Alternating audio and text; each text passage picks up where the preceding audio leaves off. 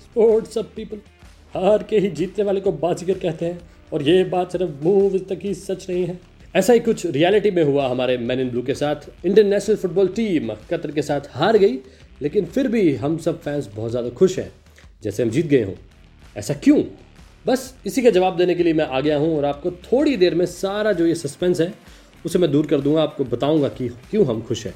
I am Nitish Kalia welcome to the brand new episode of sports up with Nitish आप सभी का दिल से स्वागतम। Thank you so much for joining in today's episode I am going to talk about the most famous sport in the world which is gaining popularity in our nation as well football So, in this special episode, I'm going to discuss about just one match which gave us n reasons to be happy. Yes Indian football team ने Doha में Qatar के साथ तीन जून को एक match खेला।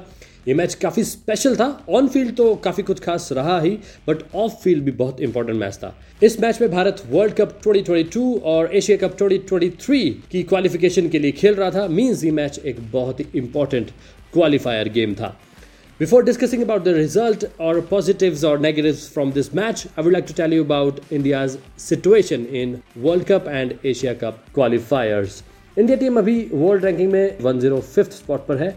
1996 में team India ने अपना हाईएस्ट रैंक हासिल किया था विच वॉज़ 94 सभी ग्रुप में पाँच टीम्स हैं। इंडिया टीम के ग्रुप में कतर है, जो वर्ल्ड रैंकिंग में 58th रैंक पर है। एशिया की बेस्ट टीम है। कतर के साथ ओमान है, बांग्लादेश और अफ़गानिस्तान भी हमारे ग्रुप में है। वर्ल्ड कप के लिए क्वालिफाई करने के लिए हमें टॉप टू पोजीशंस पर आना है।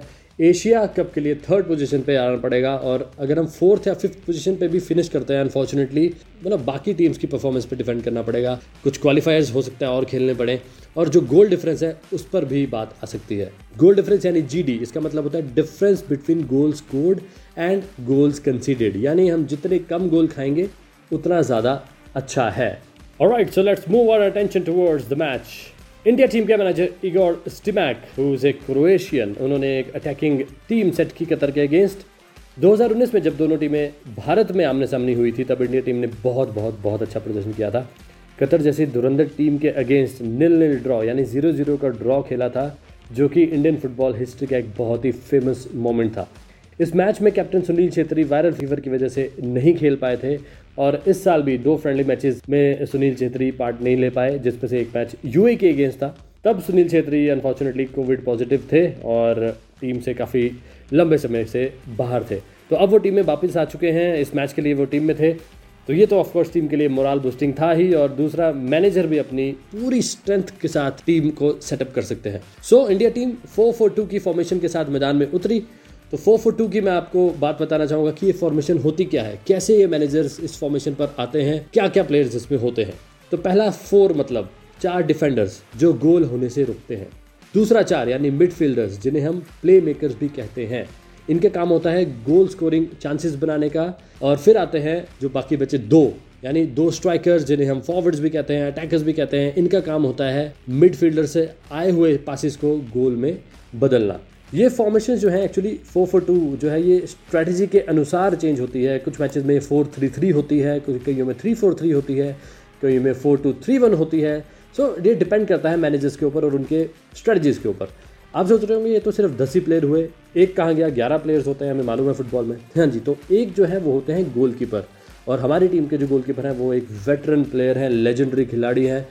सो अनफॉर्चुनेट इतना टैलेंट होने के बाद भी वो यूरोपियन क्लब्स में नहीं खेल रहा है। आई रियली विश कि उन्हें ऐसा मौका मिले।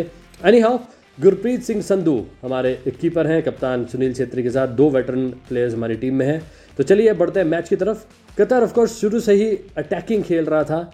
इंडिया टीम के लिए टफ होने वाला था, लेकिन और भी ज़्यादा टफ हो गया जब सत्रहवें मिनट में इंडिया के डिफेंडर राहुल बहके को सेकंड येलो कार्ड मिला और वो मैच से बाहर हो गए। पहला येलो कार्ड यानी फ़र्स्ट वार्निंग उन्हें एक केलस फाउल के लिए मिला। दूसरा येलो कार्ड उन्हें हैंड बॉल करने के लिए मिला। उनके हाथ थोड़े बॉडी से दूर थे बॉल सीधे उनके हाथ में लगी और उन्हें रेफरी ने दूसरा येलो कार्ड दिखा दिया। दो येलो कार्ड मतलब एक रेड कार्ड इस सिचुएशन में आपका प्लेयर ग्राउंड से बाहर चला जाता है और ग्यारह की जगह मैदान में सिर्फ़ दस ही खिलाड़ी रह जाते हैं। मीन्स बहुत डिफ़िकल्ट सिचुएशन हो गई थी कतर जैसी इतनी बड़ी टीम के सामने खेलना।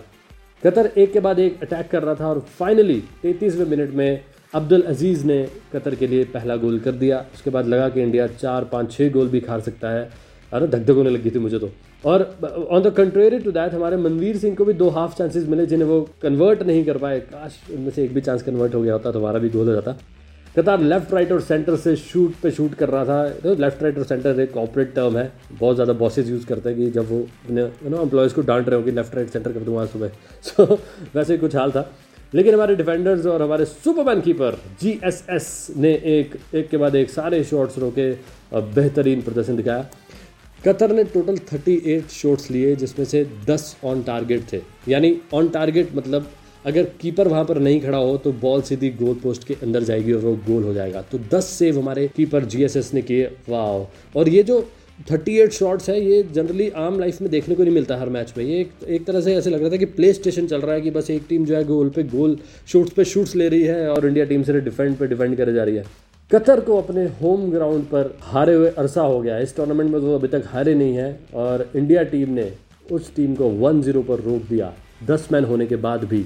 बहुत बहुत बहुत बड़ी अचीवमेंट है। मैं ये फील करता हूँ, अगर ये रेड कार्ड ना मिला होता तो शायद इंडिया टीम एक पॉइंट तो निकाल ही लेती, यानी ड्रॉ तो कर ही लेती है मैच चलिए तो अब पॉइंट्स टेबल पर नज़र डालते हैं। छह मैचेस के बाद टीम इंडिया इस समय तीन पॉइंट्स के साथ फोर्थ पोजीशन पर है। कतर और ओमान पहले ही वर्ल्ड कप के लिए क्वालिफाई कर चुके हैं, ये दोनों टॉप टू स्पोर्ट्स पर हैं। It means India is out of the world cup picture पाँच पॉइंट्स के साथ अफ़गानिस्तान थर्ड स्पॉट पर हैं और on bottom we have Bangladesh with two points India has next two games against direct rivals Afghanistan and Bangladesh अगर India ये दोनों matches जीत जाती है तो एशिया कप 2023 में हमारा जो स्पॉट है वो पक्का हो जाएगा। तो ये दोनों मैचेस हमें जीतने ही जीतने हैं। अफ़गानिस्तान के साथ हम सात जून को खेलेंगे और बांग्लादेश के साथ हम खेल रहे हैं पंद्रह जून को।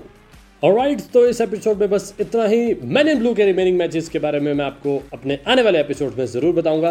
कमेंट करके ज़रूर बताइए कि आपको ये एपिसोड कैसे लगा। If you are liking my work that do subscribe to my podcast sports off with Nitish which is available on all leading platforms like Spotify Gaana JioSaavn and many more and also follow me on Instagram Facebook Twitter and on YouTube at Nitish Kalia live thank you so much see you again bye to all of you